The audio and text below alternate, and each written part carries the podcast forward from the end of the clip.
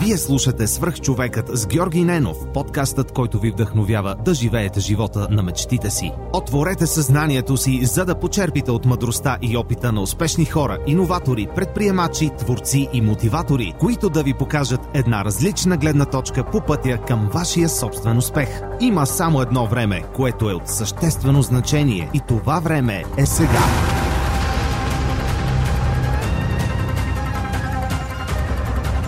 Здравейте, вие слушате Свърх човека с Георги Янов. Днес имам удоволствието да ви представя Бождар Батов, който преди малко те попитах как би се определил. Софтуерен инженер, разработчик на open source проекти, предприемач и да желая на българското IT. Не, не, не сам, не сам. Не Други сам. хора ме определиха за Дон Жуан, но не знаеш, няма такова нещо като лоша публичност, а, а, освен ако не питаш жената за част от публичността. На твоята жена и ако не питаме този а, маданския Джеф Безос, не знам дали проследи, имаше много интересна тема в YouTube. А, Ричард Величков, там един реалити пичага, който беше така доста изобличен и съответно напусна безславно своята а, кариера на инфлуенсър. Но както и да е, та публичността понякога може да е лош бич и коле в спиците на, на хора, които нямат морал или а, имат кофти, кофти цели. А, нека, да, нека да създам малко контекст. А, ти ще бъдеш един от лекторите на HackConf, която е конференция, IT конференция, която ще се проведе а, на 12, 11, 12 и 13 октомври. Ние излучваме този епизод точно седмицата преди, преди конференцията. Аз също ще бъда там. И а, за мен е изключително така а, привилегия е хората от Хак да, да ме насочват към интересни хора, които не са обществено известни, именно като теб, но имат какво да кажат. А, съответно, моля те, представи си с няколко думи на, на хората, които слушат а, Свръхчовека, освен че си от Велико Търново, което ни направи общо взето почти а, съграждане, защото аз съм наполовина отгоре на Нахойца. Велико Търно, хубаво място, хубави хора, а, по-голямо представяне, едва ли мога да си направя. Но да, занимавам се от а, доста години с а, какво ли не. Стартирах кариерата си като а, софтуерен разработчик, така наречения програмист. А, през годините се занимавах доста с образователна дейност. Имаше етап в живота ми, в който наистина исках да направя нещо за българското образование. С мои приятели организирахме първите избираеми курсове в Техническия университет преди почти 15 години. А, в програмиране с Perl, с Java, системна администрация с Linux. А, преподавал съм и в Нов Български университет, а, в а, InitLab. А, и а, по тази линия се запознах евентуално с а, супер готините хора от Хак България и в последствие се включих в няколко издания на тяхната конференция. В последните години основно се занимавам с... А, а, това е малко мръсна дума, но с менеджмент а, трудно ми е да, да подбера по-добра дума на български, понеже не, Управление на хора и, проекти. да, но като наречеш много управление, в, в английския има, има това разграничение между менеджмент, което е нашето ръководене, и leadership, което аз Лидер. мисля, че в, а, в българския просто не съществува. Са, лидерство не е българска дума, ам, а това е такъв... Ам, а, не знам как да го определя точно, но страшно много ме дразни на влизането на чуждици в български язик в последните години. Аз много слушам подкасти и когато българите не могат да съберат две изречения без да менеджнат нещо, to touch upon the subject и така нататък, чак толкова беден езика ни не е. Затова а, старая се, не винаги се получава. Мисля си, че български е един много, много богат език и ти позволява да се изразяваш по какви ли не начини, но наистина някои чуждици така се набили в главите ни, че може би са потиснали нещо от българския.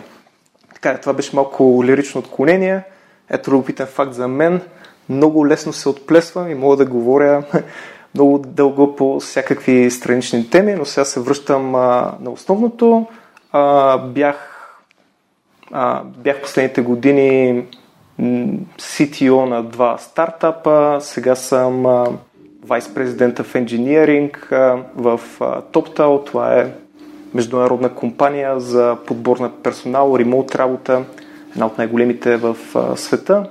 Та, малко се отдалечих от технологията, но пък се приближих до хората, до бизнеса и това е също нещо така, интересно и вълнуващо за мен. Супер. А, им, може ли да споменеш в какви стартъпи си работил? Просто ми стана интересно. А, работих в Empower United а, преди 7-8 години. А, там ние се опитвахме да направим а, а, Social Equality Network. Трудно е да се преведе, трудно е да се обясни, не се получи, но идеята беше да дадем възможност на повече хора да си докарват пасивни доходи, просто живейки нормалния си живот. А, идеята не потръгна, там работихме и по конкурентна платформа на Kickstarter, а, която също не потръгна. А, там бяхме разработили един от първите сайтове за а, намаления и ваучери в България за дружно. А, аз а, лично взех участие в пренаписването на сайта от оригиналната му версия, която беше .NET и ам, един CMS сайт Infinity до последната версия, която беше на Ruby on Rails. А, имахме една игра там, а, Empower. А, грешка, ние сменихме името, накрая се казваше Ятото. Тя беше средно популярна в а, някои среди. Идеята там беше хем игра, хем социално ангажирано. А, общо взето даваха се субсидии за някакви смислени проекти. Примерно да се построи детска площадка за деца и така нататък. А, след това а, бях три години в а, Трейдио. Това според мен беше един от най-интересните стартапи в България в последните 10 години. А, Трейдио имаше за цел да а, направи революция в а, трейдинг индустрията, валути, а, договори за разлика, такива неща. Не, мохме, не може да се търгуват а, поне тогава в нашата платформа акции, което е първото нещо, което идва на ум на хората, но идеята ни беше да направим супер модерна платформа, която е достъпна от а, всички операционни системи, всички браузъри, модерни мобилни приложения, понеже по това време технологиите тотално бяха спрели и още в много отношения са. А, огромна част от брокерите ползват софтуер, написан 95-та година, а, така наречения MetaTrader, който работи само на Windows машини, едно антично сървър приложение, антични клиенти. Има някакво леко размърдване в последните години, но като цяло а, финансовата индустрия беше много-много спряла и чак а, след 2010 година почва, почна нещо да се свършва, а, случва. Сега много се говори за финтек, но дори и най-горещите финтек компании технологично са много назад от това, което, което се случва в компания като Facebook, като Google много-много години по-рано. Основният проблем е, че винаги в финансовата индустрия ти сам нищо не можеш да направиш, а, ограничен си от това какво могат да направят твоите партньори, ограничен си от някои регулации, така нататък. Пейзажът се променя, но се променя а, бавно. Та, Трейдио беше много интересна идея. Имахме страхотен екип, а, страхотен продукт, а, бих казал, но в, а, в бизнес перспектива нещо не намерихме правилния модел и нещата не се получиха. И а, така стигнах до текущата ми работа в, а, в TopTal. М- те мисля, че не са много популярни в България, но компанията е изключително популярна в Штатите, където са нашите клиенти. TopTal е една от най-големите мрежи за а, фриланс експерти, а, които работят основно дистанционно. Ако си някаква компания и ти трябва топ хора, отиваш при нас. Ако си някой, който иска да подобри живота си, да работи дистанционно за, за някакво по, по-добро заплащане, по-добро спрямо това, което бихме получили в Източна Европа. Ако искаш да станеш а, цифров номад, диджитал номад, whatever, а, тук що се разочаровах от себе си, а, но както и да е, Нали, има и други такива услуги, но мисля, че нашата не е лоша и едно от нещата, което много ме радва е, че покрай моето, а, моето стартиране в фирмата успяхме да изградим малко топтал, ками... малка топтал общност в България. А, вече имаме повече служители, има повече хора в нашата мрежа, има редовни сбирки. А, така че мисля си, че това може да е интересно за някои хора като идея за професионално развитие. Да, по принцип всяка възможност за професионално развитие, което можем да споделим в подкаста, би била доста полезна. А в TopTal има ли хора, които се занимават с неща различни от IT? Да, да. TopTal не е платформа за да, да намираш дистанционно IT хора. Тя е да намираш всякакви а, специалисти. А, по-настоящем ние не работим в а, всяка бизнес вертикала все още, а, но имаме финансови експерти, имаме програм менеджери, проект менеджери, мисля, че скоро ще работим с маркетинг, бранд експерти и така нататък. Идеята е в дългосрочен план всяка работа, която може да, да, да се извършва ефективно отдалечено, да, да бъде поддържана от нашата платформа. Идеята на, на нашата компания винаги е била много проста да направим от дистанционната работа просто работа, което значи, че дистанционният труд става новата дефиниция за нормално и вече не ти трябва прилагателно име пред него, тъй като офис работата взема тази чест, така да така се изразя. Супер. А кога е основана компанията? А, компанията е основана преди 8 години. А, 8 и нещо. А, не помня кога точно беше рождения ден. Аз започнах там преди 5 години, когато компанията беше съвсем а, малка. А, в момента ние сме може би около 600 души а, по целия свят. Аз съм служител 15-16 в а, фирмата. Тоест, може да се каже, че съм там почти от началото.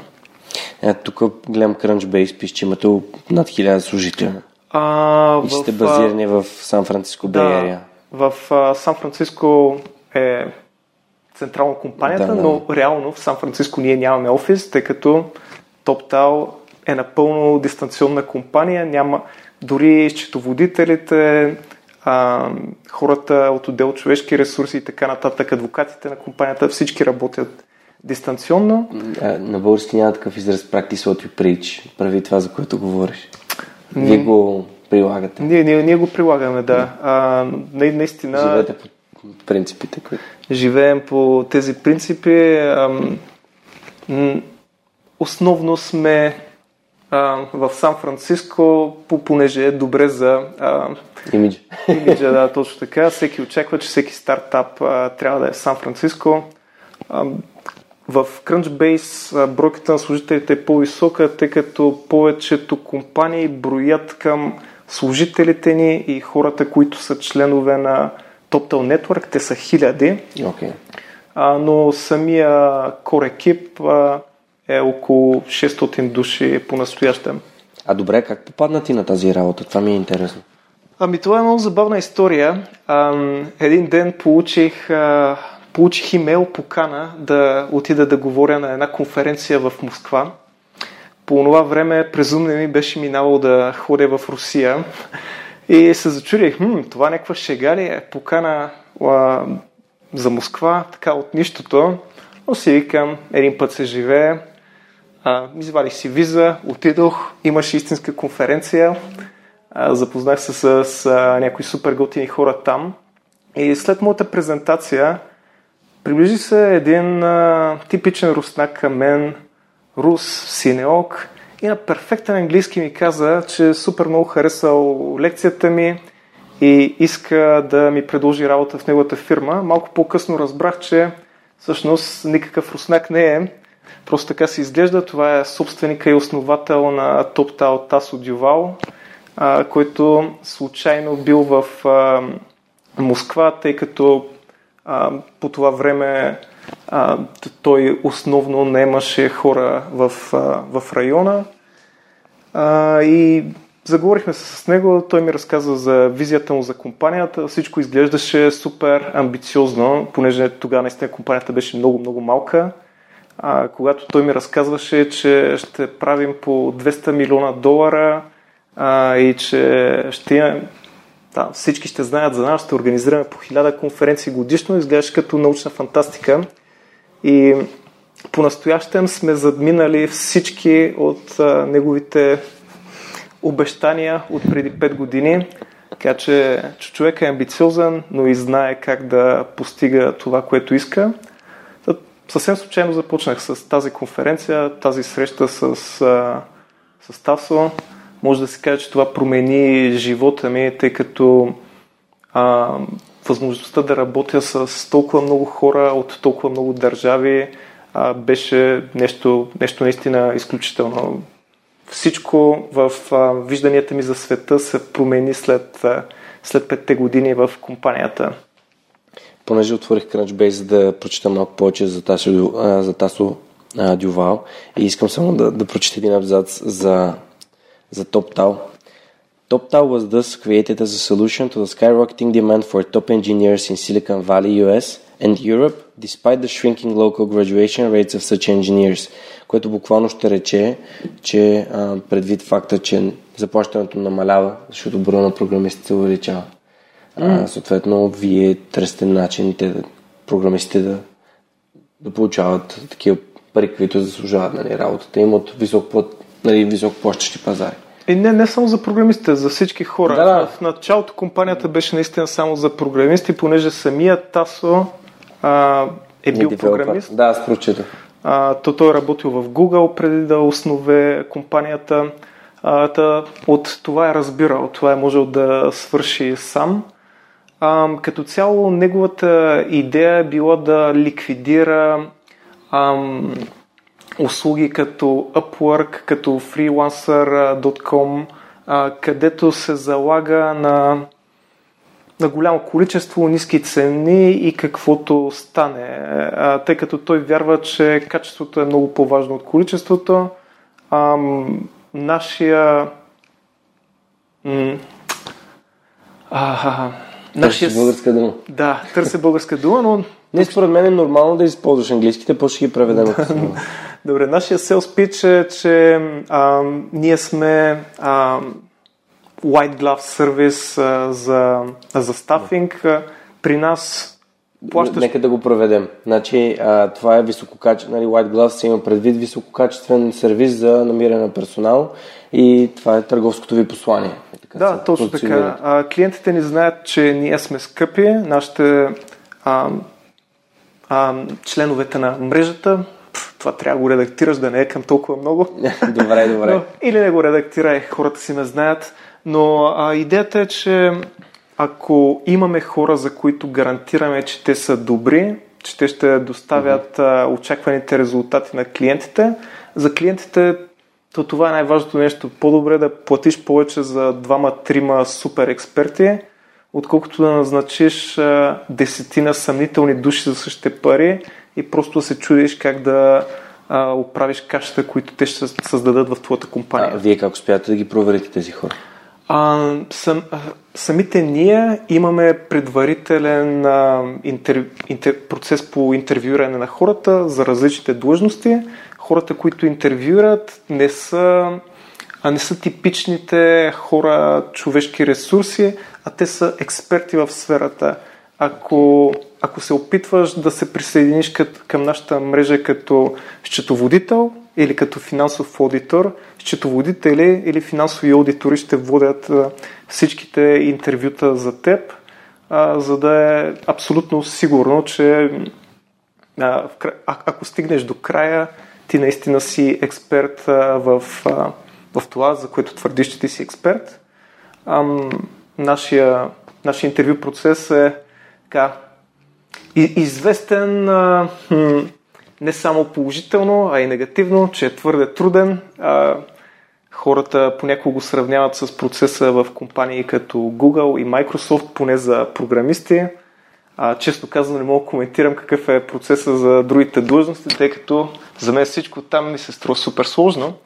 А, но стараем се много да, спас, да спестим работа на, на нашите клиенти авансово и когато те дойдат, просто а, те казват, окей, стартирам еди какъв си проект, трябват ми такива хора, нашия екип им казва, ами като погледнем в нашата мрежа, не се струва, че този човек, този човек, този човек биха били подходящи за вашия проект, нека направим една среща и да почнем да работим.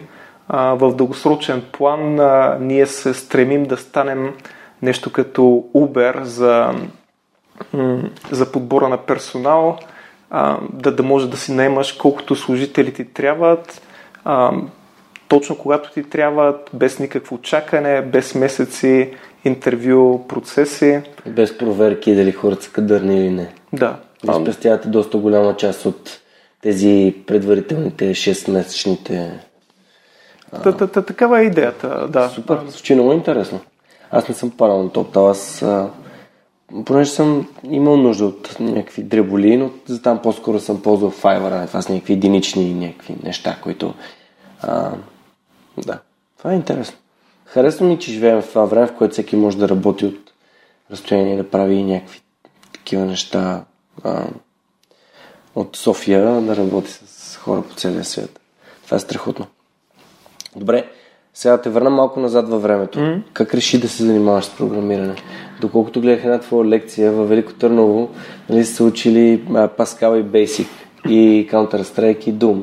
Да, основно Counter-Strike и Doom учихме.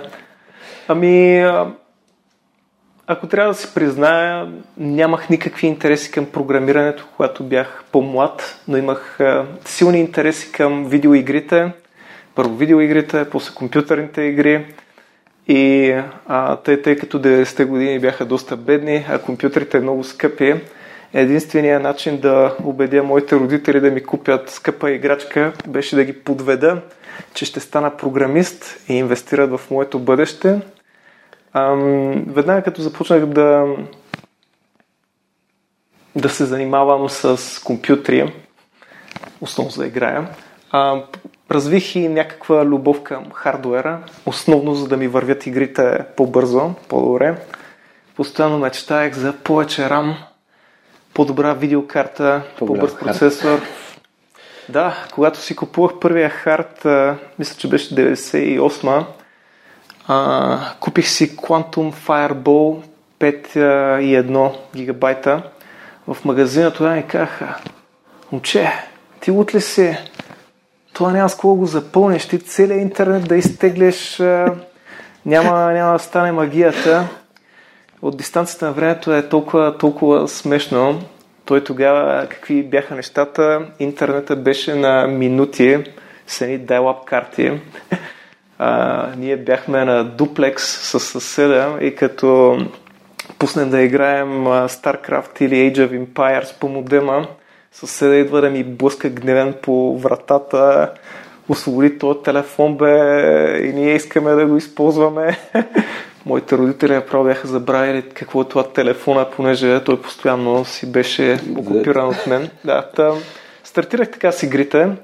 Ам, почнах да се интересувам повече от хардвер покрай игрите, но а, въпреки, че учих а, информатика в природоматематическата гимназия в Велико Търново, програмирането не ми беше страст.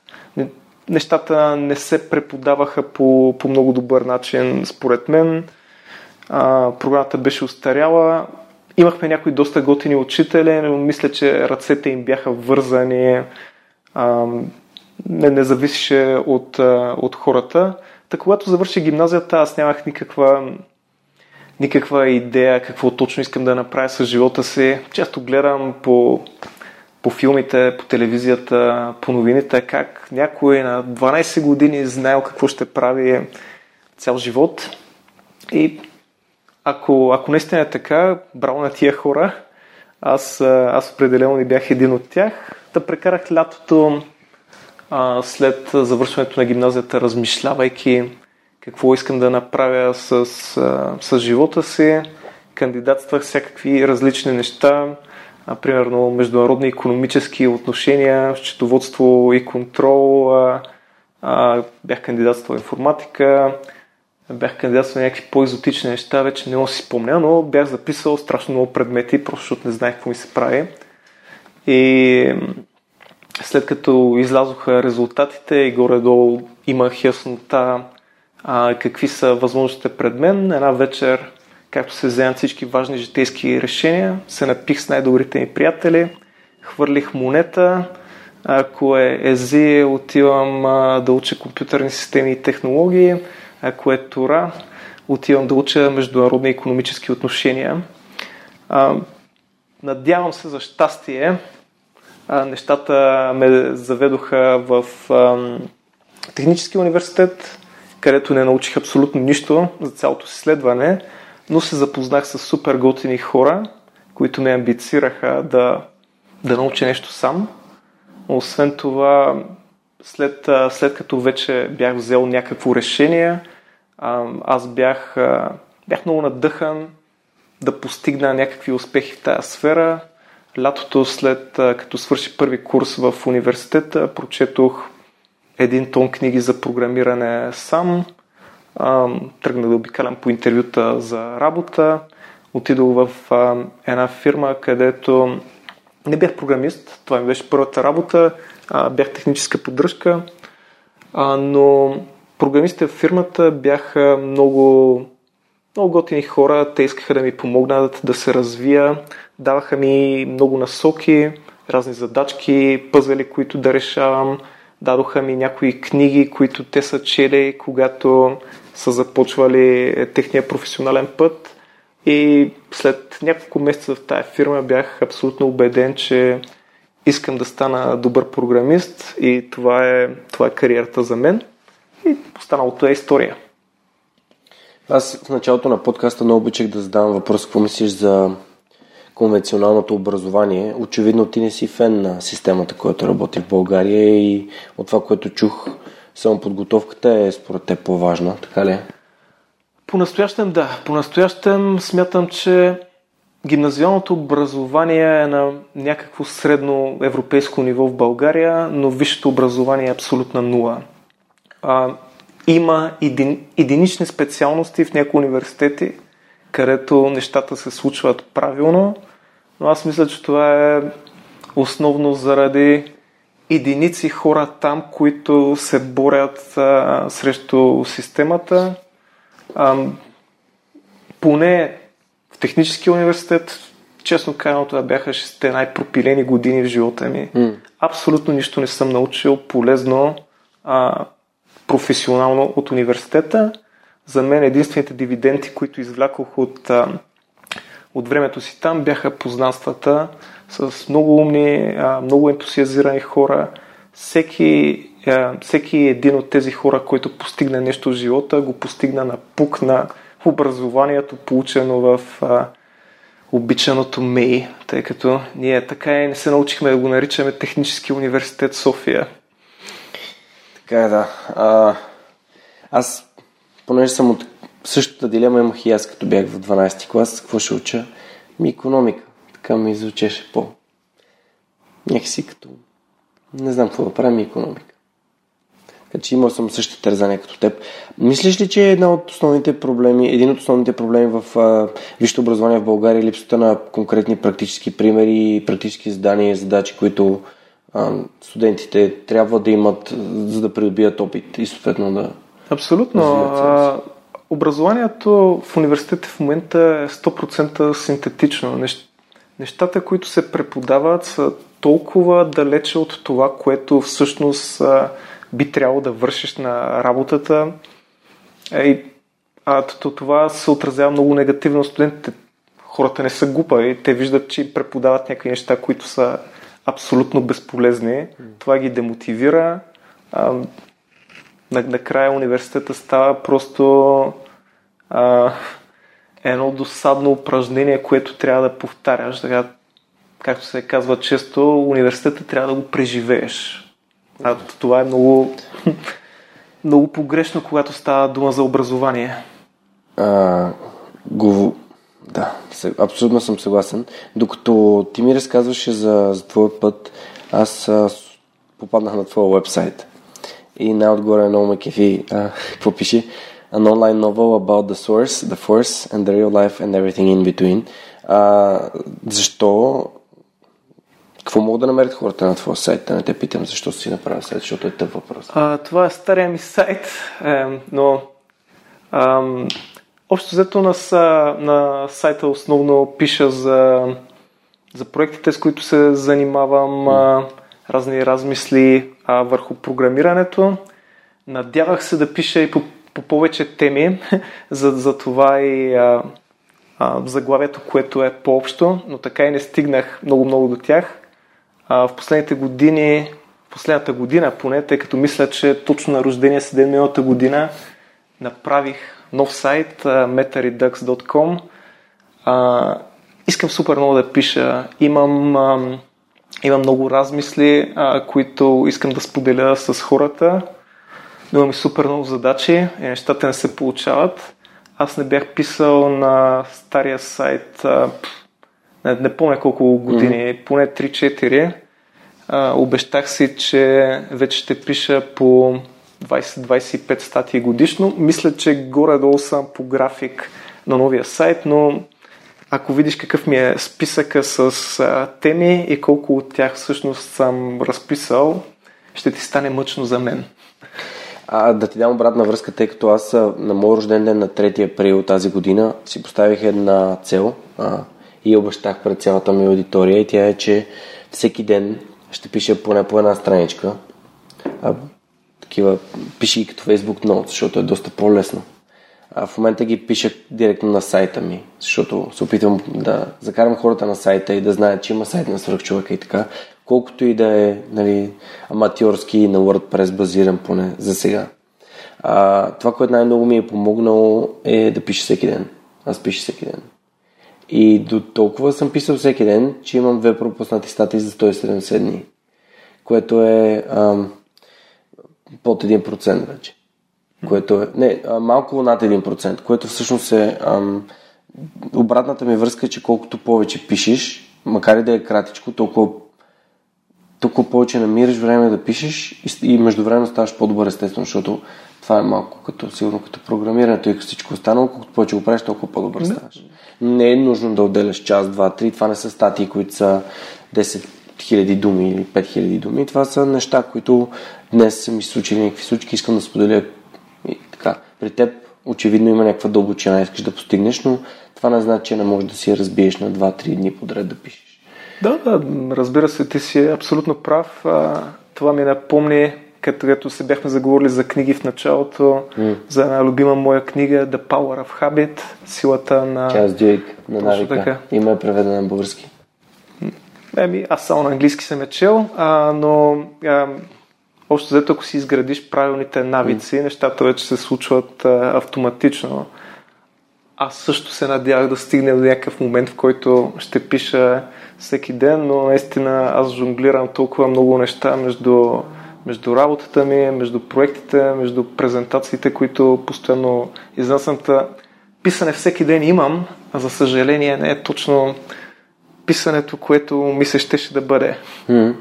А, да, това е живота. Знаеш как е. Трябва да балансираме върху, а, върху един какво ще четете котлона. Не, не можем да, да огрем навсякъде. А, дам ти обратна връзка. Чел ли си на Джеймс Клиър Atomic Habits? В ридинг листа ми е. Добре, а, ще се радвам да споделиш какво мислиш за нея. Това е една от... Ако Power of Habit обяснява какво са навиците и как а, се стартира и как завършва този процес. В книгата на Джеймс Клиер е доста практически насочено към изграждането на системи, защото да изграждаш системи е важно. Ще дам пример. Започвайки да пиша, системата беше щана. Сутрин ще седна да пиша, но това не работи. А и си промених системата на когато се събудя, в момента след като си измия зъбите, ще включа компютър и ще седна да пиша. И съответно в момента, в който си измия зъбите, пускам компютър, сега да ми пише статия. В момента вече не пише статиите всяка сутрин, пише ги вечер, но за първите месец-два беше много важно да пиша всяка сутрин, mm-hmm. за да ми се изгради като, като навик. И, и много Джеймс Клер ми е интер, изключително интересен за може би един от най-добрите експерти на тема навици в света.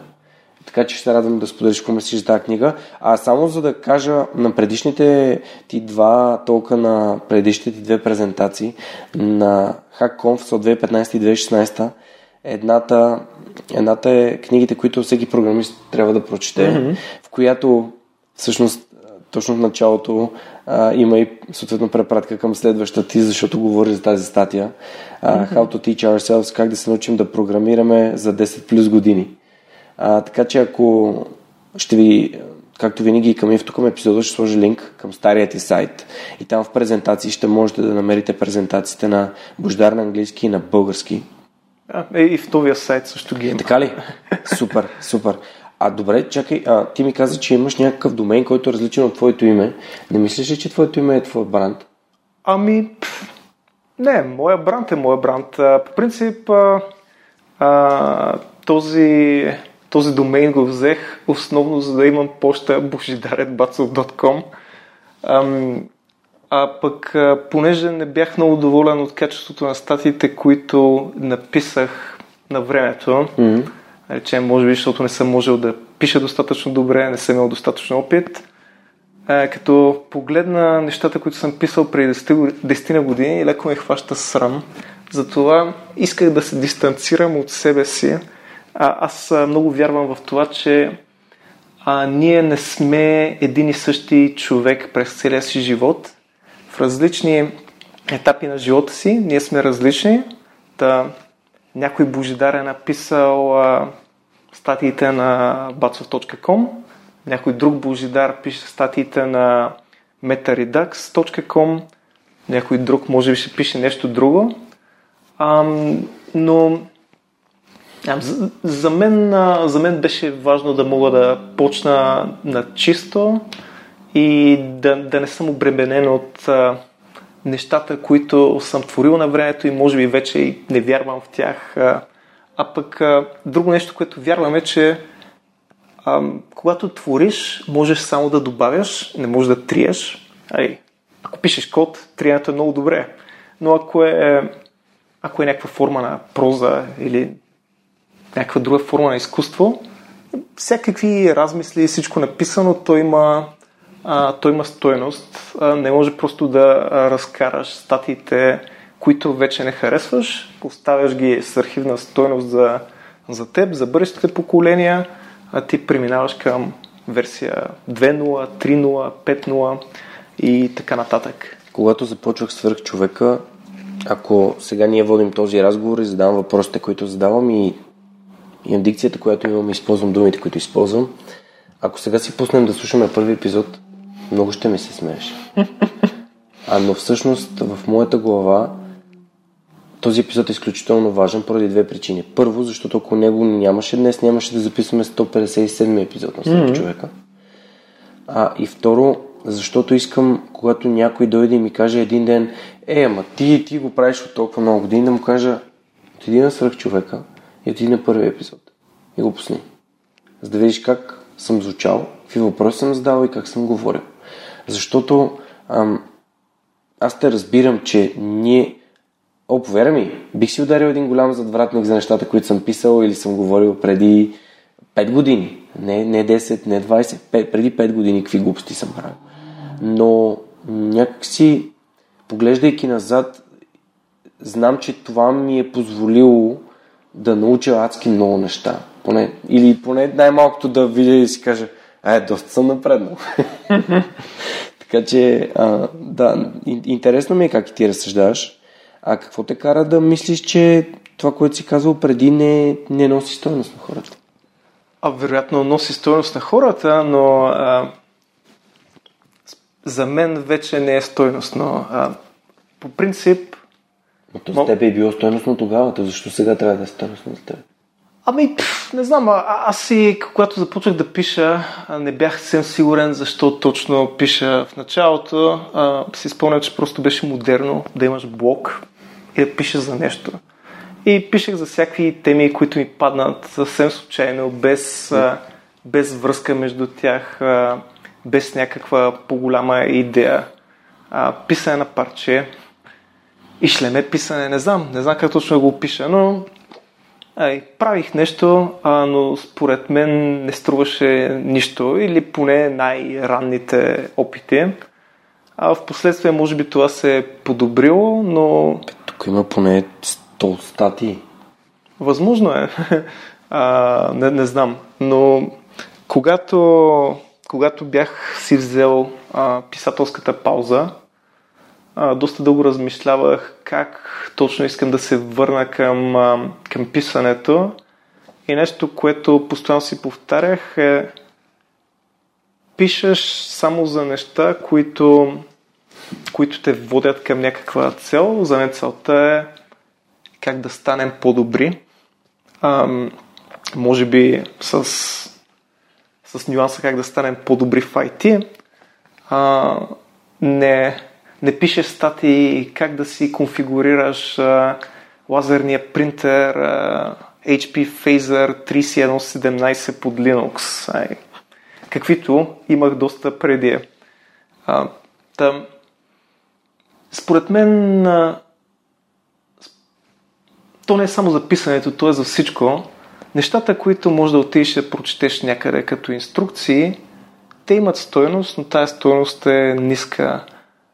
А размислите на някои, които са породени от опита на някого в една сфера, те, те са нещо, което е истински ценно. Това си струва да се сподели, понеже всеки може да напише едно пътване, всеки може да напише, примерно, а, как, как, как да си купя акции на българската фондова борса, всеки може да напише как да си а, сменя маслото, всеки може да напише как да си инсталирам веб камерка и така нататък. Но само хора, които имат, а, имат опита, могат да ти кажат как да инвестираш всъщност а, правилно, а, как, как а, как да разработваш софтуер, който носи някаква стойност за хората, а не е просто написано беше нещо, за да се вземат някакви пари. А, и, и така нататък. Това отива в а, всички измерения на, на живота, във всичко, което правим. Затова и лекциите, които обикновенно правя, а, рядко са технически, рядко е аре сега ще ви запозная с този нов фреймворк или с този нов език за програмиране, понеже такива ресурси има безброй. Но ми харесва този въпрос. Как да стана по-добър? Тъй като аз обичам да казвам, че използвам един цитат на Тони Робинс, то е The quality of your questions determine the quality of your life, т.е. качеството на твоите въпроси определя качеството на твоя живот. А, въпросите са нещо, което ми позволяват аз самия да, да взимам по-добри решения а, например, когато исках да, да вляза във форма и когато си взема една фафа в магазина, си задам въпроса на това каква стойност носи на моето тяло. Носи ли изобщо такава? Тоест, това, което ти направи, нали, аз създавах паралел с взимане на всякакви решения и, например, ако отида при Георги сега да запишем, това ще помогне на хората да, да бъдат по-добри, ще има някаква стойност? Или ако Божидар дойде при мен, дали аз ще има какво да кажа на хората, за да за да им направим живота, както аз обичам да казвам. А, под, под заглавието на подкаста е как да живеем живота на мечтите си, но всъщност хората взимат някакви неща, които те са готови са достигнали до, до този момент да си кажат, окей, това е, това е много интересно, взимам си го сега. И те могат само те да определят кое е ценно и важно, но когато им предоставям така палитра от различни хора с различни разбирания за света и а, мисля, че, че става доста интересно поздравления за този подход. Всъщност, аз също понякога си задавам въпроса, добре, бе, сега не пишеш някакви глупости, просто за да пишеш. То неминуемо трябва да се случи това нещо, за да разбереш кои са, кои са глупостите и кои са нещата, които имат стойност за хората. Mm-hmm. Защото ако не съм минал през този процес, ти дойдеш и ми кажеш, ако пишеш само за нещата, които те правят по-добър, ще е по-добре и аз мога да напиша две статии в годината и да не съм научил нищо от тях. Просто, нали, няма верен отговор. За мен няма верен отговор и контекста го определя сега. Така е, така е. Сега, аз не съм си следвал много точно идеята сам, но а, тя, ме, тя ме крепи и ме дърпа към крайната цел. Може би най-важното нещо е да, да имаш някаква цел, нещо към което се стремиш, mm. понеже ми прави впечатление, че повечето хора нямат. И те живеят живота си в един константен, хаотичен режим. От, от днес за утре, какво искаш да постигнеш, къде искаш да отидеш и защо, което е много важен въпрос. Повечето хора мислят, че нямат отговори за тях. Абсолютно съм съгласен. А, като подозирам, че понеже искам да заговорим сега за development метода или начина на разработка на мармота, което ще е и темата на твоята презентация. Може ли с някои думи да кажеш на хората, защото подозирам, че ще има слушатели, които ще дойдат на хак. Mm-hmm. Какво, могат да, какво могат да очакват от, от тази презентация? Ами, основно, ам, ам, основно могат да очакват малко споделен опит от мен за това как не трябва да се правят нещата в а, разработката на софтуер. Ам, в в едно конкретно направление и това е често пренаписване на проекти, което вместо да реши проблема, обикновено задълбочава проблемите. А, като цяло в IT а, и, има това а, секунда да ми дойде думата. Има това схващане, това разбиране, че всеки проблем може да бъде решен, като пренапишем някоя съществуваща система – и новата система ще е перфектна, няма да има никакви такива проблеми, ще работим с нея няколко пъти по-бързо. Но рядко, рядко това се случва. Обикновено новата система след една-две години е абсолютно толкова зле, колкото старата, ако не е и по-зле.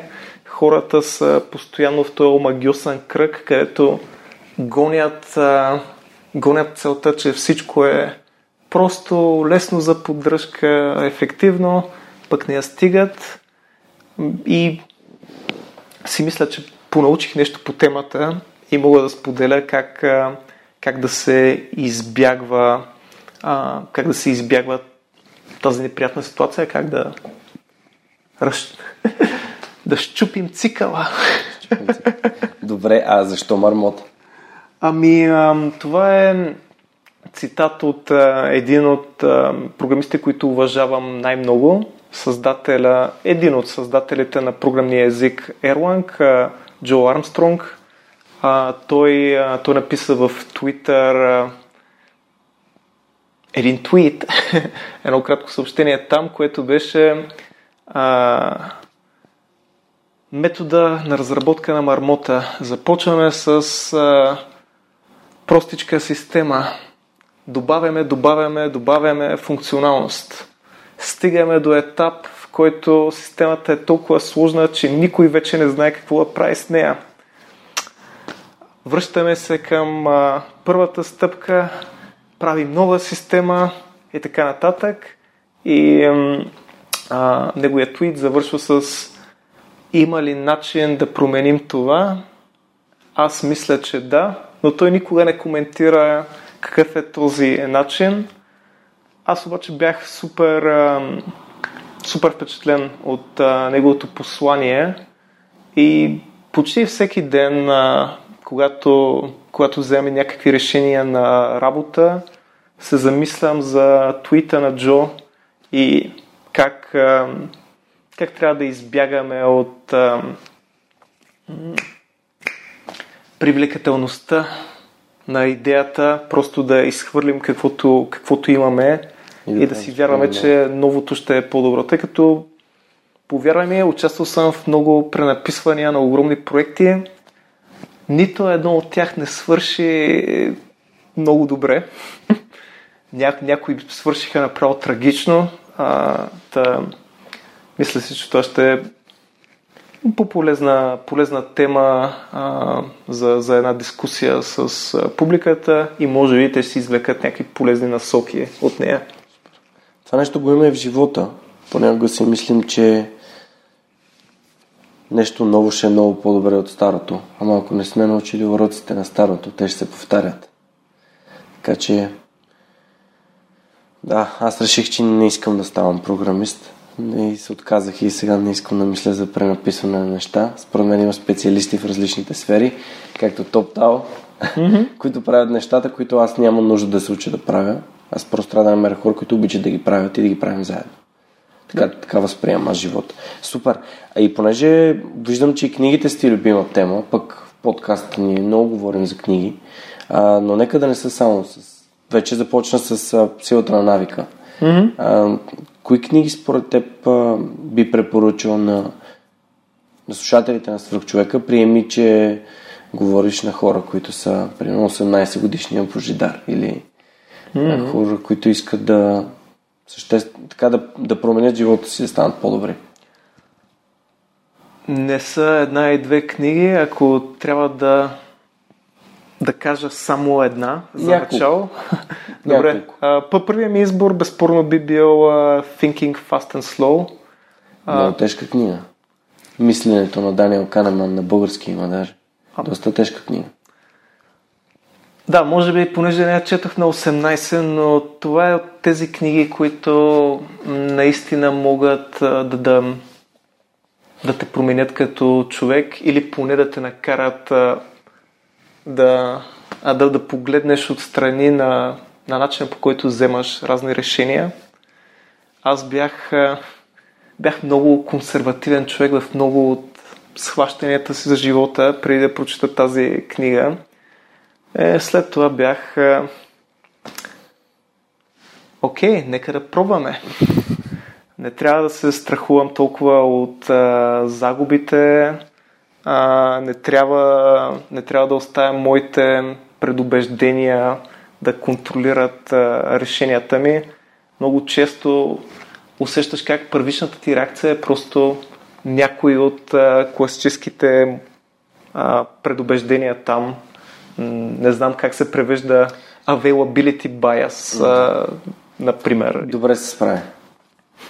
Добре се прави. Предубеждение е добро. Аз наскоро аз търсих дума за байс, което така и но, предубеждение е доста добро. Но това, това е наистина ам, страхотна, страхотна книга, която така ни кара да ам, ни кара да правим нещата по един, може би, по-интелигентен начин, сега като ми кажа, че това е много тежка книга, се притесних малко какво да препоръчам, тъй като това е по-леките книги, които... Да, бе, продължавай. Просто аз съм, моя личен опит показва, че това е книга, в която трябва да се вникне и тя не е... Да, да, не, не, наистина, може би. А, на мен много ми харесва Гьодел Ешер Бах. Не мога да повярвам. За първи път в живота ми се случва два последователни епизода да се препоръчва една и съща книга. А, за нея бих казал, дори аз, че е тежка. Тая книга, когато а, я четях повече от 10-15 страници на ден, не мога да прочета, понеже постоянно трябва да спираш, да помислиш върху смисъл на прочетенето. А, не е властелина на пръстените mm. или Хари Потър, а, но изключително изключително интересна книга, която много ме накара да мисля за смисъла на съществуването и какво значи аз. Ако трябва да се призная, нищо не измислих накрая, но прекарвам, прекарвам някое време размишляйки, но так, такива книги, които те те карат а, да, да мислиш, за мен са много ценни. Аз доста чета книги за за, кариер, за кариерно развитие, а, как, как, а, как да станеш а, по-добър а, на работата ти. Примерно, ако си млад, аспириращ програмист, някои книги като The Effective Engineer не са никак а, лоша идея. А, и със сигурност не са тежки. Много са практични даже може би една идея твърде практични. А, обичам да чета книги от а, а, разни хора, които са били вдъхновение за мен. Примерно, една от, от любимите ми книги е High Output Management а, на един от създателите на Intel. А, книгата е страхотна, може би 18 години.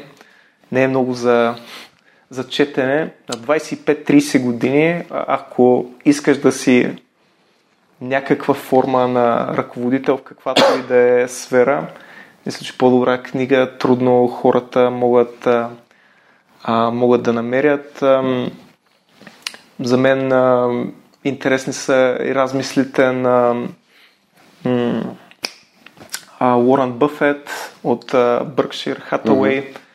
Mm-hmm. Наистина брилянтен човек.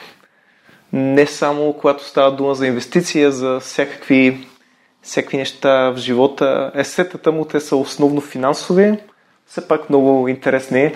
Аз не споменах това, но а, финансите винаги са били а, голямо хоби за мен, голяма страст. А, като, като бях много малък, винаги четях финансовата страница на Вестник Стандарт а, и анализите там и се надявах някой ден да а, се занимавам с финансови пазари и така нататък. Mm. А, след това, а, като четях а, разни книги и игри, не знам тия работи съществуват ли, но бяха много популярни. Имаше някаква поредица, вече не помня, където ти беше престъпник, но интелигентен и можеш да избереш да инвестираш малко облигации, малко акции. И аз се си мечтаях как ще събера от закуски пари да си купя облигации някъде, понеже ти как бях как консервативен. Риска на акциите не ми понасяше, но фиксираната доходност на облигациите ми се строеше като а, добра идеята. Ам, доста, доста чета в последните години за personal finance, за финансова култура, финансова грамотност, нещо, което е супер незастъпено в България. Има много възможности пред, пред българите. А, прочетох тази книга наскоро. А за нашите слушатели това е Умни пари на Стойне Василев. Виж къде съм стигнал, не съм много щастлив от себе си. Аз се прочетох а, за един ден, мисля. Но на мен тия работи са ми доста интересни. Аз вече бях прочел един тон книги, когато стигнах до тази.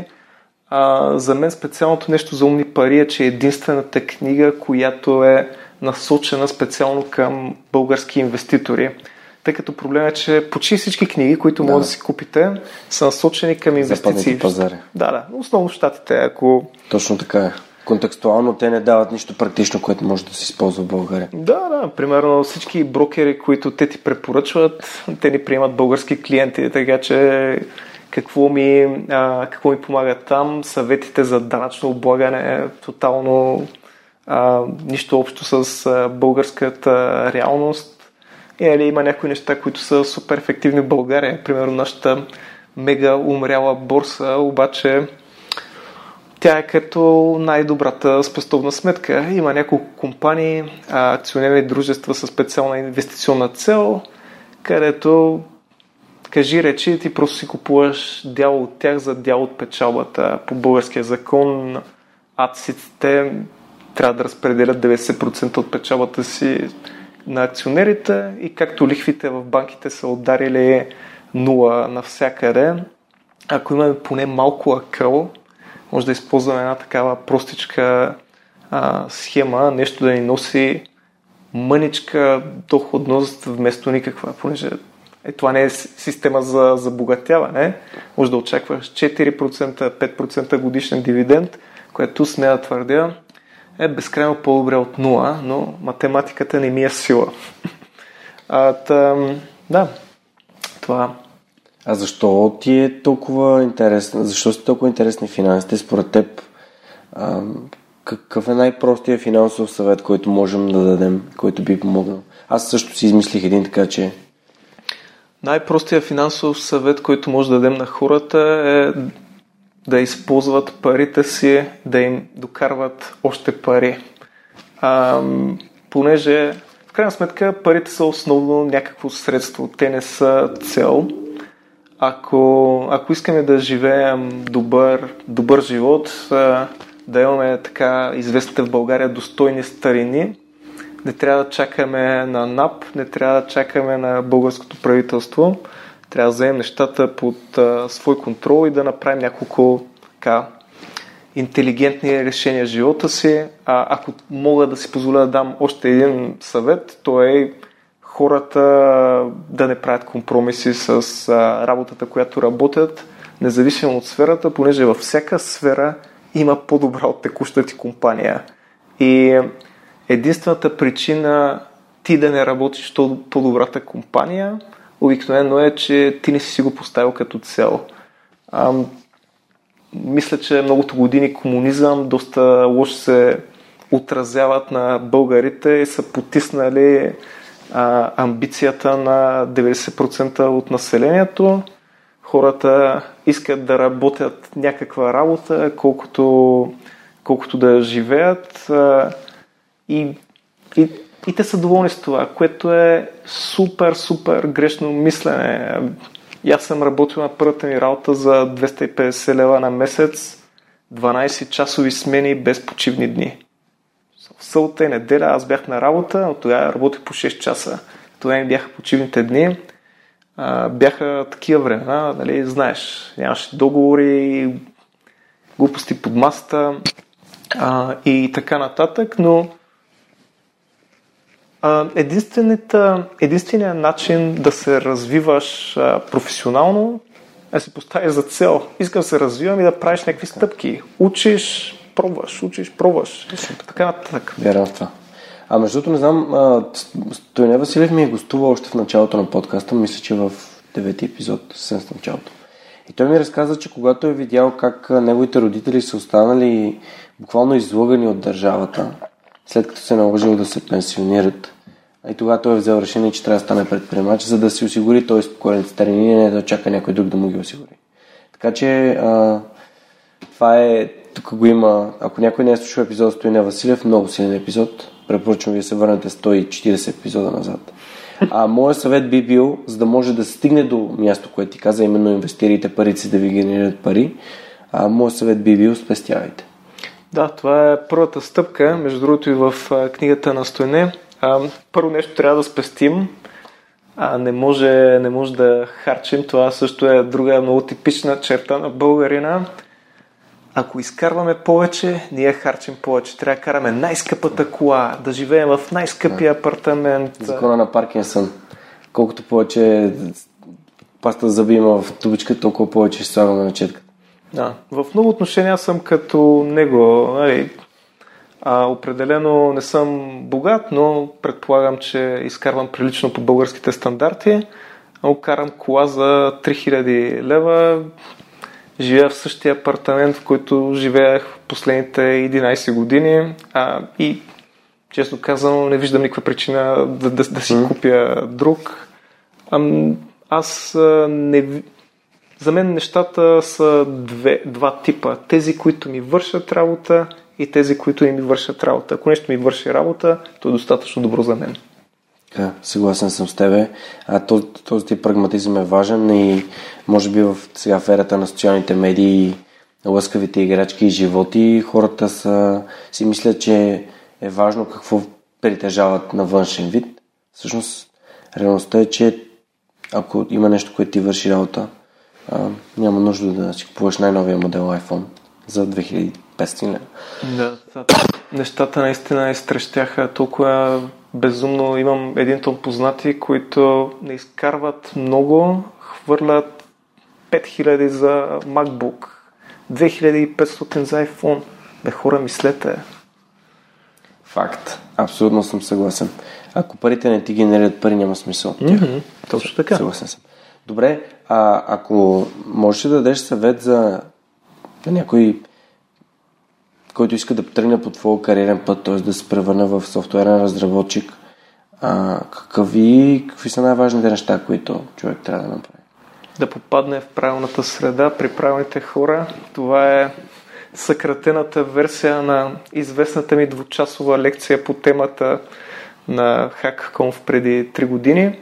Наистина, нищо не е по-важно от, от средата, в която си ако ти се случиш да, да, да работиш с интелигентни, амбициозни, надъхани хора, това, това се прехвърля върху теб. То е заразно. Трябва да попаднеш на правилните хора, те ще ти дадат правилната насока и от теб просто зависи да, да свършиш необходимата работа, защото има много работа за вършене, а, но наистина е много трудно без насока и без а, среда. Сега в последните години една идея е по-лесно, тъй като имаме супер много ресурси онлайн и някакси, някакси е по-лесно да, да, да видиш как, как би трябвало да се случват добре нещата в IT, да речем. Но когато аз а, прохождах, беше толкова различно. Какви онлайн академии, какви а, онлайн презентации, YouTube не съществуваше, а, Google а, никой не го ползваше, си спомням 98 всички бяхме на, на Yahoo. Yeah. И, а, трябваше, а, учихме основно от книги и те книгите бяха много лимитирани, които бяха достъпни в България. Важно е със сигурност да се инвестира в английски язик, ако искаш да успееш в IT. Аз мисля, че е важно за всичко по-настоящем. Едно от нещата, които много ме притеснява е, че все още срещам млади хора, които не могат да кажат две изречения на английски. По една или друга причина това стана езика на бизнеса. Няма, няма бягане от това и всеки трябва да инвестира доста в а, поне този чужд език. Съгласен съм. И това много ми харесва в хак, че не е на български, а на английски язик, който дава и възможност на международни лектори да се включат, което е много cool. Да, да, да. Като, като цяло в последните години в IT не останаха конференции, които не са на английски. Последно рускоговорящите държави стискаха фронта а, и там основно бяха конференциите на руски, но там средата е една така специфична. Почти всички материали ги има на руски, има един тон а, а, преведени книги, а, един тон преведени статии, много рускоговорящи хора, които генерират и авторско съдържание. Та, те някак си избягваха, но в последните години и, и там минаха на английски. Единствената държава, в която съм бил напоследък, където няма много лекции на английски е Япония, да. което много ме развеселява. Азия ми е непозната за сега, но не, не знам. Очаква да кажеш Китай всъщност. А до там а, все още не съм стигнал, но подозирам, че и там а, конференциите са основно на китайски. Да. Мандарин, най-вероятно. Мандарин, да. Кантонис. Може би мандарин. Мисля, че мандарин беше популярния. По-популярния, да.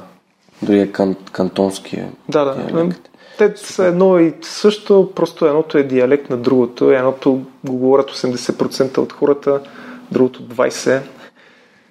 Имам няколко приятели китайци, които все ми обясняваха тия неща и аз се забравям. Не, според мен китайските просто трябва да знаеш най-важното. Нали, нихао? Макар, че най-важното на испански е до сервеза грандес, por favor. Две големи бири. Muy bien. Супер. А, добре.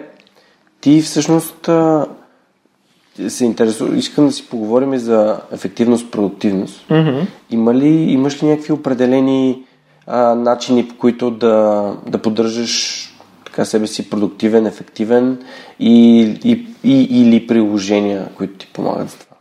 Mm-hmm. Ами имам, имам няколко а, стратегии, които използвам с променлив успех. А, едно от нещата, които харесвам е помодоро техниката, което значи да си разделиш а, задачките ам, на блокове по около 30 минути, зависи какъв а, таймер използваш. Ам, името на техниката идва от това, че помодоро е италянската дума за домат. Има и такива кухненски таймери като доматчета. Ти навиваш домата до край и правиш нещо без никакво разсейване за тези 25-30 минути. Наистина забравих какво точно беше като времетраене. Това много го практикувах докато работих в офис, тъй като там често някой идваше а, така, да ми задава въпроси, а, да ме разсейва. От една страна работа ми е да отговарям на въпросите, от друга страна работа ми е да свърша някаква друга работа. Та, трябва да намираш баланса. Та хората знаеха, че ако съм сложил домата а, сигурно правя нещо. Аз мисля, че обаче не ползвах дълго домата, минах на пясъчен часовник, тъй като домата издаваше доста дразнещ тик-такащ звук. Да, да, мисля, че помодоро техниката е приложима за хора, които работят доста широк кръг от, а, от работи. А друго нещо, което много ми харесва а, да правя е личен канбан. Канбан е японска техника за организация на работите, които общо взето контролира колко задачки можеш да а, имаш в а, различен стадий. Примерно, може да имаш само 2-3 неща, по които работиш едновременно, може да имаш само дестина задачи, които са ти с висок приоритет и така нататък. Ам, предполагам, че доста от слушателите са чували нещо такова, тъй като е известно и извън IT. А, техниката е популяризирана от Toyota през 70-те или 80-те години, понеже те използват да си оптимизират а, производството на колите. Това е много, много ключово за моята продуктивност. Аз използвам безплатния софтуер Trello, той е супер готин и много горещо да го препоръчам на всеки. И освен това, аз постоянно като работя по нещо си вземам страшно много бележки, особено когато става дума за ам, проекти или срещи, които имам с колеги от фирмата. Общо взето след всяка среща аз си отварям моя а, Bear Note-Taking Cup – и си отбелязвам. Имам по един ноут за всеки от хората, с които се срещам по-често или за всеки от проектите, по които работя. И в среща с хората слагам а, теми, които обсъдихме, а, action items, стъпки, които трябва да направим след среща, отворени въпроси за следващите срещи. Е, през, през времето си добавям разни теми за следващата среща там за проектите също. Мисля, че това е супер полезно и те тези приложения, те още а, ти дават възможност да си категоризираш бележките по много критерии. Та, аз и за личните си неща почти всичко го държа а, в а, BR тези дни. На времето използвах често и а, някой to-do менеджер, като Todoist а, или а, Wunderlist преди това а, но в последно време комбинацията от Kanban и Bear замести това. А, преди години бях доста вярващ в Getting Things Done, друга популярна книга, която никак не харесвам, тъй като значи, тая книга трябваше 10 страници, той е написал 500, където просто се повтаря едно и също. Ам... Дейвид Алан. Дейвид Алан, да. Но Идеята е много добра. Писателските му умения са доста спорни. И другото, което забелях е, че всяко следващото издание на книгата става по-дълго и по-разводнено. Но това е просто критичният ми поглед върху книгата. Та, методологията ми харесваше доста, особено едно нещо в нея, което а, практикувам вече много-много дълго.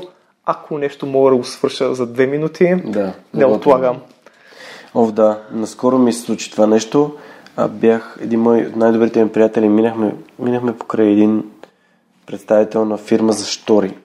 Понеже ние сме слагали шторите при тях и му казах, че те най-вероятно могат да му сложат штори на гаража. И спряхме и отидохме да говорим с момчето и той каза, не, ние не правим штори за гараж. И съответно, вече сме хепи, че той няма нужда да прави контакт и това не го отлага и така. И тогава седих точно за това, нали? Ако може да го свършиш за две минути, не го отлага. Това е да. е нещо, което и при мен работи доста. А основен проблем при мен е, че когато тръгна да правя нещо, понякога от него излиза нещо друго, което мога да свърша за две минути и оттам става едно застъпване на задачи, но съм задобрял съм, особено като си използвам и календара. Аз също ползвам Trello, но понеже а, задачките си ползвам Evernote.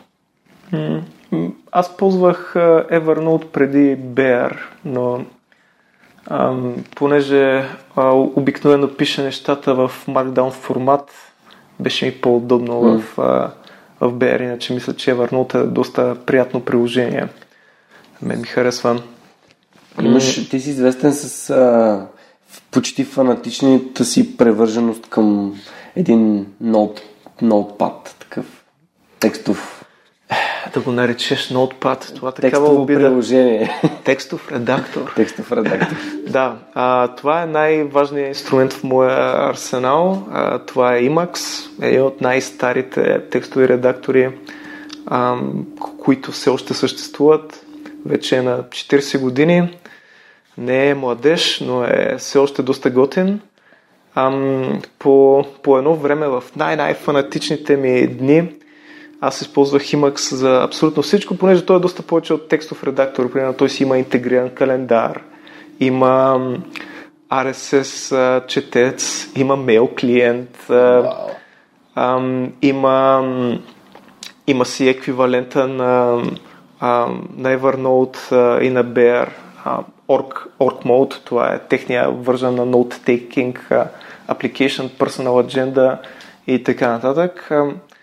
Ам, освен, освен това, нали, това нещо е и м- това нещо е и текстов редактор за всякакви други цели. Код. А, код е прав... най-вероятно най-популярната ам, употреба на Emacs, но е известният писател Нил Стивенсън. Ам, той е написал много от а, първите си романи много от първите си, някои от първите си романи в Emacs. А, не знам дали Нил все още използва Emacs, но той беше един от а, по-известните му потребители на времето. А, общо взето нищо не те спира да използваш Emacs, за да правиш презентации. Аз на времето а, пишех моите презентации на LaTeX в, а, в Emacs.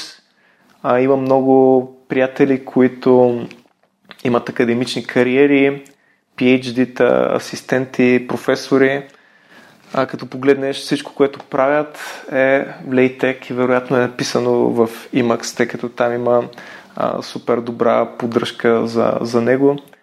А, има чат клиент, Twitter клиент, а, чат клиент, IRC клиент, а, има Twitter клиент. Има абсолютно всичко. Може да гледаш снимки в Emacs може да слушаш музика, да гледаш филми. Ако, ако си максимално посветен на каузата, може просто да си отвориш един Emacs и да не използваш нищо. Има си вграден браузър, разбира се. А, много, е, много е ненормално, много е готино, никога не свършва. А, това е сигурно една от любимите ми теми се изненах, че спомена, понеже не мисля, че... Да, всъщност питам те, защото това е едно от нещата, които така ми, ми се набиха на очи след като отворих.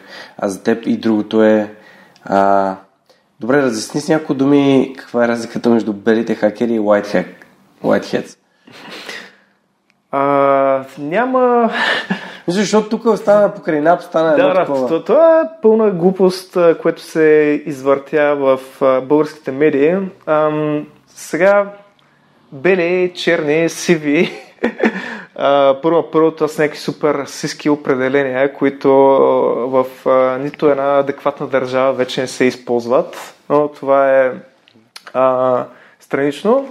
Нашите медии се опитваха да направят контраст между security експерти, които примерно правят penetration testing и така нататък, които тестват сигурността на системите и хора, които искат да компрометират системите, да разбият тяхната а, сигурност.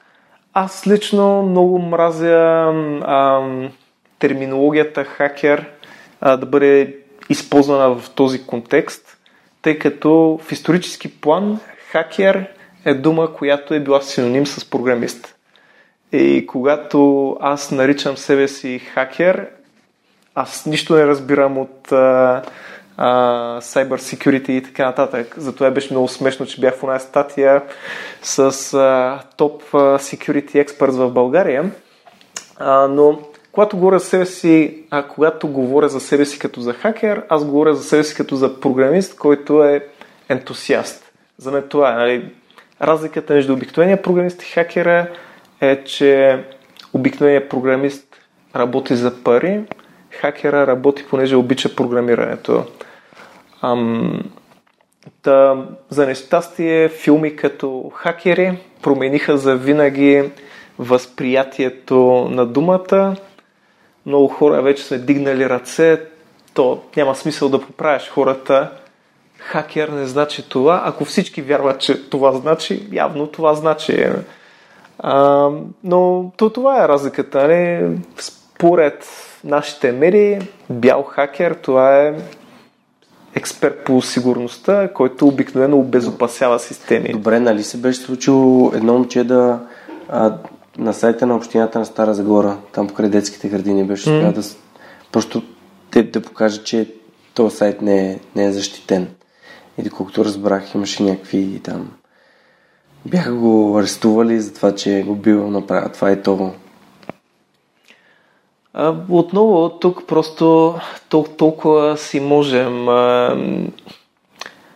Полицията ни определено не е най-адекватната полиция. Държавните институции, как, какво, да, какво да си говорим за тях. Аз мисля, че това е нещо, което най-много трябва да се промени в а, държавата, да дръпнем а, напред. Сега ще разкажа много бързо една история от вчера.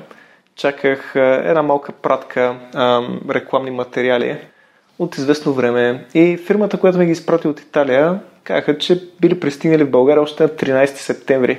Отидох няколко пъти в почта, казват ми, не, няма пратка за вас. А, вчера получавам последно известие в почтенската ми котия, на което пише, а, трябва да дойдете до 22 септември, иначе ще ви върнем пратката на, на подателя. Та те ми пращат на 1-2 октомври нещо, което е изтекло на 22 септември. Аз отивам в почта те първо поглеждат това известие и казват, а, това не е за тук. Чао. Аз казвам, чайте малко е. Тук пише, явете се на това място. Тя поглежда, а, всъщност за тук е. Какво е това? Викам, аз къде да знам? Вие сте почта, има някакъв баркод. Кажете ми, вие какво е? Mm. Ми то май е върнато, така пише. Аз съм... Това, това е убийствено зле. Почва рови, рови. А, ето го, вие сте голям късметлия. А, още не е върнато. Аз си мисля, не, аз съм късметлия. Вие сте толкова некадърни, че дори нещата не ги връщате на време. Та, и това като го умножиш по по-значимите институции, които имат повече досек с нашия живот, като полицията и тази история, кой нормален човек ще арестува момче за нещо такова? Добре, аз според теб, поне си говорихме за критиката, какво, какво можем да правим ние като, като общество, за да живеем в една по-добра държава? Трябва да си избираме по-добри политици, трябва да Добре, сме... Подкаст е политичен, само да ти кажа. Без политическа пропаганда. Без политическа пропаганда, но... Не да избираме по-добри политици, обществен призив, нали? Просто казвам да не, да не, влезеш, да не влезеш в партия. Да, да. Ех, си мислех да промотира моята нова партия. Ам... На българските бели хакери. Направо. А, но али, трябва, трябва хората да са по-социално отговорни. Всичко в крайна сметка зависи от тях, но ако се върне на това, което си говорихме по-рано, хората тук но, от комунизма а, са спрели да вярват, че нещо зависи от индивидуалния човек. Те чакат на държавата, чакат на правителството, на Европейския съюз, но някой друг трябва да оправи България. Или емигрират, което е много тъжно. Така е. Ам, обаче, в крайна сметка, нашите управляващи, те се избират сами.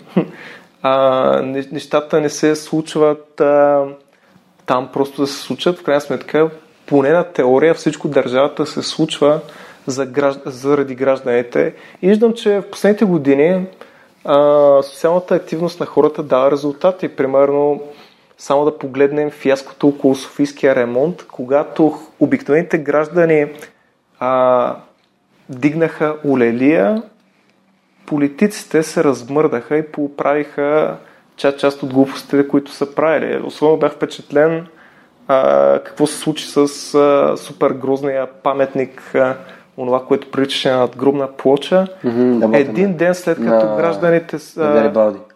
Да, един ден след като гражданите почнаха подават сигнали, че това е отвратително, дойдоха, демонтираха го, може би някой слуша, а, но али, ние трябва да изразяваме, изразяваме гражданската си позиция. Да. А, и супер много се кефе на всички организации, особено на неполитическите организации, които повдигат а, за обществен дебат на общественото внимание важните въпроси. И така, така ще стане по-добра държава от България. Всички бутаме на там. Да, съгласен съм. Добре, а за финал винаги задам един същи въпрос на моите гости и то е ако можеш да се върнеш назад към себе си с машина на времето, каква информация би си дал и колко назад би се върнал? Хм, това е интересен въпрос, но а, най-вероятно ще да се върна до 80... Не. А, обмислям в момента кога ще, да е законно за моите родители да купуват акции на американските борси. а, а, шегата на страна, най-вероятно ще да се върна най-вероятно ще да се върна, когато бях 15 годишен и да си дам насоки да, а, да прекарам годините между 15 и 25 по един поградивен начин, но все пак съм на кантар, тъй като Знам ли, а, мисля, че всичко, което сме направили, добро, лошо, а, полезно, безполезно, то ни е формирало. Може би е трябва да живея по-спокоен живот, а, да не си дава много зор и да прекарва много време навън по парковете и барчетата с приятели. А, може би е, е било добра идея да играя видеоигри по 10 часа на ден. Само 10. а, но не знам. А, сега като се замислих, може би не бих се върнал въобще, може би съм взел всички правилни решения. Аз искам да ти кажа, че съм си лягал в 5 сутринта, защото от 7 имам упражнение по счетоводство в НСС. И съм цъкал World of Warcraft до 5 сутринта. Така че а, пил съм там, направил съм това, което е в прекрасен превод на български. Да, да, е, прекрасно е. Аз а, никога не посмях да играя World of Warcraft, тъй като знаеки какъв ненормалник съм. По-добре. Да, още от... А, не знам колко години минаха откакто излезе StarCraft 2, още се каня да си купя компютър, на който StarCraft 2 ще върви, за да го играя, но като знам какво ми се случи с StarCraft 1, много ме е страх да StarCraft 2 е интересен, може да го играеш на синглплеер. Има много играта е, понеже очевидно сме Gen X, нали, ген, генерация X с тебе. И при нас StarCraft е формиращ. А, просто аз изпомням как се учих да правя ръж на шести работник с, uh, с Зерк. Просто това, това ми беше 6-7 клас. А, и когато излезе StarCraft 2010, аз веднага си я купих. Просто исках да, иска да видя и смятам, че играта е изключително, изключително добра, развита, по-красива, все така интересна, динамична и аз самия продължавам да, да съм абсолютен любител на компютърните игри. А, а относно Warcraft искам да кажа, че това е игра, която те изважда от реалността. Тя може да бъде като алкохол и цигарите.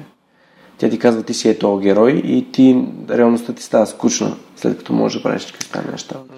Това, това ме плаши мен, понеже аз наистина влизам в тия... Крайности. Да, да. да, да. И то не е само игрите. Аз а, страшно много обичам киното, а, телевизията. А, като, като бях в тия изгубени години, примерно около 20, а, случва ми се да гледам по 20-25 епизода на някой сериал в един ден. И Излизам аз от общежитието, живея в 14-ти блок и след като съм гледал 20 епизода на сериала, оглеждам се и на мен България не ми се струваше истинска, понеже аз мисля, че съм там във филма. Любопитен факт за StarCraft. Първият ми имейл въобще в живота беше Алексей Стуков at yahoo.com. Това само StarCraft G може да го разбере. Алексей Стъков е един герой от StarCraft, първия, който там покрай мисите стават инфестед терените, нали? Mm, той загина. Той загина и по-стана терен. Ми, ако е станало нещо такова, това е било в две и току-що ми даде спойлър. Спомнах ти играта. Понеже играта свършва в аутрото с Vice Admiral Алексий Стуков died during the final assault on Coral. Окей, okay, да. Мина доста време. Макар, че една игра, която е произведена 97-98 година, се игра до 2009 буквално. А между другото продължава да се играе, защото в Южна Корея ам, Южна Корея си има сървъри на StarCraft, на Бродоворите си. Играе се Бродвор там. Така че радвам се, че срещнах един а, така зарибен а, StarCraft и Blizzard фен. Не знам, чел ли си а, Марсианецът? Гледал ли си филм? филма, книгата да, не книгата е написана от Анди Уер. Анди Уер е един от програмистите на Warcraft 2. А. Така че Прочети книгата, според мен е много по-добра от филма. Изключително по-добра от филма. И аз когато разбрах, че той даже има толкова в Google а, и това не е, не е единствената му книга, пича е станал така, почна да пише. А, изключителна книга. Просто мега впечатлен бях от нея. Не, ще погледна. Аз основно чета така или иначе фантастика. А, тая година едно от личните ми постижения беше, че след а, малка пауза в художествената литература си поставих за цел да прочета 34 книги за 34 години по една и голямата част а, от тях а, бяха художествена литература. Се надявам да надмина целта. Вече съм на 32. Литературата тя е много важен аспект от живота ми и надявам се нашите слушатели също да отделят малко време на тяхното литературно развитие. А феновете на, на човека и слушателите а, четат и, и слушат си интерес препоръките за книги. Включително Озон а, имам промокод в Озон Superhuman, с който хората си поръчват книги с 10% отстъпка, такива, които не са намалени. А, и тези, тези пари обикновено ги дарявам за благотворителност време по коледа, там спрямо парите, които са се натрупали. Но да, хората четат слушат това, което ние им казваме и четат и това е, това е страхотно за мен. Страхотна валидация. Благодаря ти много, че стана част свърх човека. Пожелавам успех на, на лекцията и на всички проекти, с които се занимаваш. Ще поддържам, ще поддържаме връзка и ще очаквам с интерес следващите ти презентации. Аз ще присъствам на тази, а, която предстои на 12 и 13 да, по време на Хаконф. Също така ще ходя и препоръчвам лекцията на Алекс от Uber, който ще говори за Blameless Leadership което също може би би било интересно за теб. А, очакваме ви на хак. Можете да си купите билети с промокод Superhuman. Каква изненада. А, като ако имате каквито и да е въпроси или искате нещо да, да се консултирате, пишете ми, ще се радвам да чуя вашата обратна връзка. А, това беше всичко от нас за тази седмица и до събота и неделя, когато ще се видим на хак. Чао, чао! Този епизод достигна до вас благодарение на усилията на екипа и подкрепата на дарителите на свръхчовека. Автор и водещ Георги Ненов, аудиообработка Радослав Радоев, креатив Анелия Пейчева, маркетинг Анна Мария Ангелова и Георги Ненов, консултант Неда Борисова. И хората, които ежемесечно инвестират в свърх човека. А това са Александър Гиновски, Александър Куманов, Ангел Георгиев, Асен Цветков, Борислав Дончев, Борислав Сандев, Боряна Георгиева, Даниил Петков, Даниел Гошев, Евелина Костадинова – Галин Стефанов, Георги Малчев, Християн Стоилков, Христо Христов, Христо Бакалов, Иван Белчев, Иван Игнатов, Ивайло Янков, Йордан Димитров, Юлиана Андреева, Камен Стойков, Кирил Юнаков, Константин Спасов, Коста Атанасов, Кристиян Михайлов, Лиляна Берон, Любо Киров, Маргарита Троанска, Мария Дилова, Мартин Ангелов, Мартин Петков – Мартина Георгиева, Мила Боги, Миро Желещев, Мирослав Филков, Мирослав Моравски, Нетко Христов, Никола Томов, Николай Василев, Павлина Андонова Иванова, Павлина Маринова, Помен Иванов, Радислав Данев, Радослав Георгиев, Райко Гаргов, Румен Митев, Силвина Форнаджиева, Симона Дакова, Синди Стефанова, Стани Цветанова, Теодора Георгиева, Тодор Петков, Яна Петрова, Яни Живко Тодоров, а, Атанас Атанасов, Бисер Вълов, Георги Генов, Георги Орданов, Даниел Гочев, Деница Димитрова, Ели Спасова, Ивелин Стефанов, Надежда Гешева, Невена Пеева Тодорова, Николай Маринов, Пламенка Матева, Цветелина Тотева и Катерина Апостола. Благодаря ви, приятели! До следващия епизод на Свърхчовека с Георги Ненов.